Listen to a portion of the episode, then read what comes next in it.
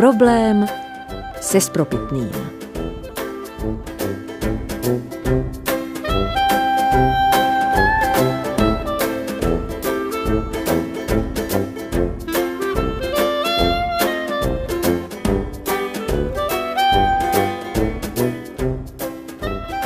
Pisatelka těchto řádků si dovoluje sama sobě polichotit, že se jí včetně problému se zadrhnutým zipem podařilo vyřešit veškeré problémy spojené s cestováním, kromě jednoho. Kolik se má dávat z propitného? Nemá to nic společného ani s inflací, ani s recesí, ani s konjunkturou, ani s čímkoliv jiným. Je to čistě psychologický jev. Jakmile se tu či onde ocitnu tváří v tvář poslíčkovi z květinářství nebo čarodějnici v šatně nějakého veřejného lokálu, vyskočí mi na čele drobné perličky studeného potu a pokoušejí se o mě mdloby. Přitom vím zcela bezpečně, že nejsem ve své bídě sama, že otázka z propitného trápí lidi odedávna, už od stvoření světa, že nejspíš už Adam s Evou strčili hadovi nějakou tu maličkost z vděčnosti, že jim ukázal ten správný strom. Ale co je to platné?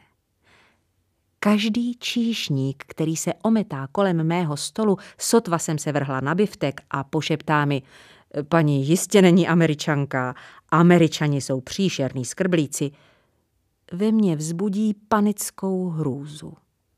Po takových narážkách jsem v pokušení položit na stůl peněženku a říct tomu chlapovi, aby byl tak laskav a vzal si z ní, co považuje za přiměřené. Kdysi jsem to v jedné pařížské rybí restauraci skutečně udělala. Zpátky do hotelu jsem musela pěšky. Otázka z propitného je nezodpověditelná už i proto, že se klade v zemi nikoho, kam nemají přístup ani odbory. Znovu a znovu tu dochází k boji. K boji mezi dvěma protivníky, z nichž jeden je od samého počátku v beznadějné nevýhodě. Ta jedna jsem já. Nevím, kolik mám dát z propitného. Potom už to vím. Když mi taxikář dovlekl kufry až do hotelové haly, dala jsem mu moc. A když vrátný při mém odchodu neuvedl do pohybu otáčivé dveře, Dala jsem mu málo. Neprůhlední jsou pouze angličtí hoteloví portýři, kteří přijímají i nejštědřejší spropitné s tak povýšenou samozřejmostí, že by jim člověk za milost, kterou mu prokázali, nejradši políbil ruku. To turečtí portýři jsou jiní, ličtí, ať je obnos, kterým vtisknete do ruky sebevyšší, natáhnou bez okolků i druhou a vypoulí oči, jako by chtěli poznamenat – No dobrá, to bychom měli tringelt, ale kde je bakšiš? V otázce z propitného nelze podceňovat vliv zeměpisné polohy. Obecně vzato je výše z propitného přímo úměrná výši teploty. Čím větší horko, tím větší spropitné. U středozemního moře dvojnásobné, Například v Benátkách stojí už celá staletí u každého příraziště gondol jeden od neštovic poděbaný bezzubý staroch, který ke každému, kdo nastupuje nebo vystupuje, přikročí se zvoláním Attenzione, attenzione. A když mu za to člověk nezaplatí, začne bohapustě sicilsky klít. Za 200 lir řekne grácie, za 500 nebo víc něco anglicky, za 100 nic a za 50 si odplivne. Slovo chvály se naproti tomu sluší říct na adresu italských obsluhovačů benzínových pump, kteří jsou velmistry v zaokrouhlování. Je jedno, kolik benzínu si chtěl, dá ti ho do nádrže přesně za 29 tisíc lir, ani o kapku víc, Vychází jen neomylně z předpokladu, že si přece nebudeš na tři desetitisícilirové bankovky nechat vracet tisíc lir. Tady vidíme psychologický aspekt problému se spropitným v čisté podobě. Jsou tu však i jiné aspekty.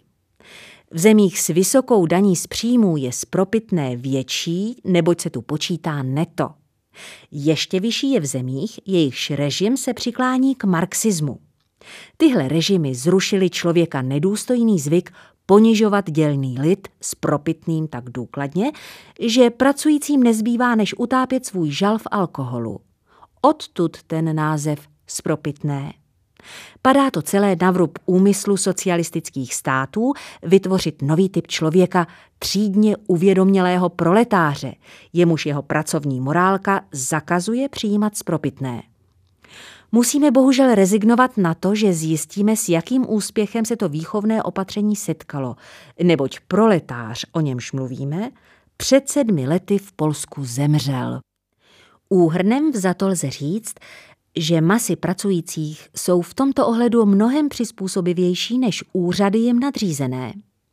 Není to totiž zdaleka spropitné samo, co zraňuje sebeúctu davů, nýbrž daleko spíš nepatrná výše spropitného, které lze ostatně z ohledu na lidskou důstojnost ponechat prostě na stole, kde si ho číšník vezme. V tomto postupu se ovšem skrývá riziko, že obnos připraví příjemné překvapení dalšímu hostu. Na tomhle místě je třeba poukázat ještě na jeden bod, který všichni moralisté, reformátoři a revolucionáři dosud přehlíželi. Spropitné totiž přispívá ke společenské rovnosti.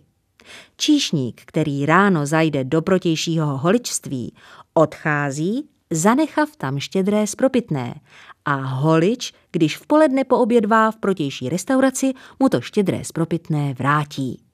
Tak vzniká mezi dvěma různými třídami naprostá rovnováha, která představuje důležitý krok na cestě k bezstřídní společnosti. Všechny ty hlubokomyslné úvahy nám však nijak nepomůžou zvládnout základní problém. Jak velké spropitné máme dávat?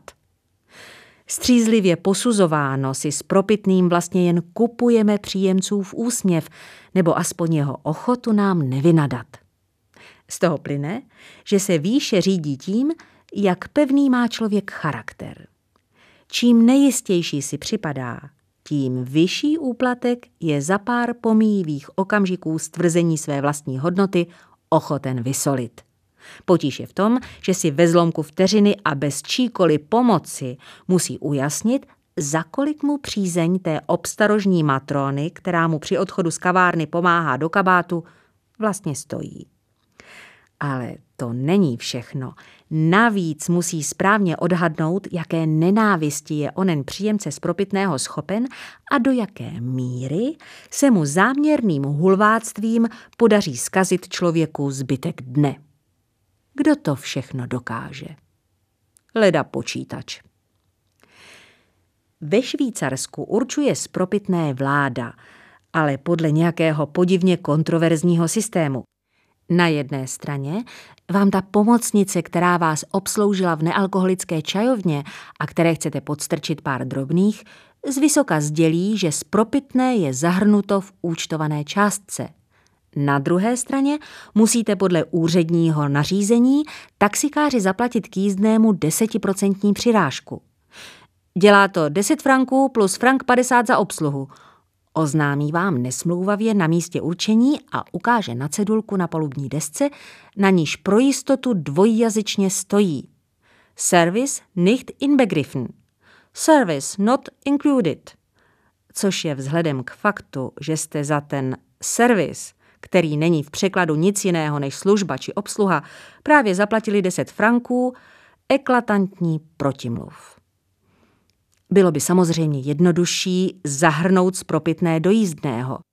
Dělá to 11.50 a hotovo. Proč se to neděje? To patří k nerozluštitelným záhadám lidského nitra. Nevím, proč zpříznění taxikáři trvají na oddělování z propitného od jízdného. Vím jen, že nejsou o moc šťastnější než jejich kolegové kdekoliv jinde na světě. Úředně stanovené spropitné možná zvyšuje jejich stavovskou hrdost, ale připravuje je o ten s ničím nesrovnatelný okamžik napětí, díky němuž se dávání spropitného tolik těší všeobecné oblibě. Spropitné patří k životu, stejně jako semafor na křižovatce nebo smrt. nedokážeme je odstranit. Musíme s ním žít. Zbývá jen jedna otázka. Jak velké pro všechno na světě, jak velké spropitné má člověk dát.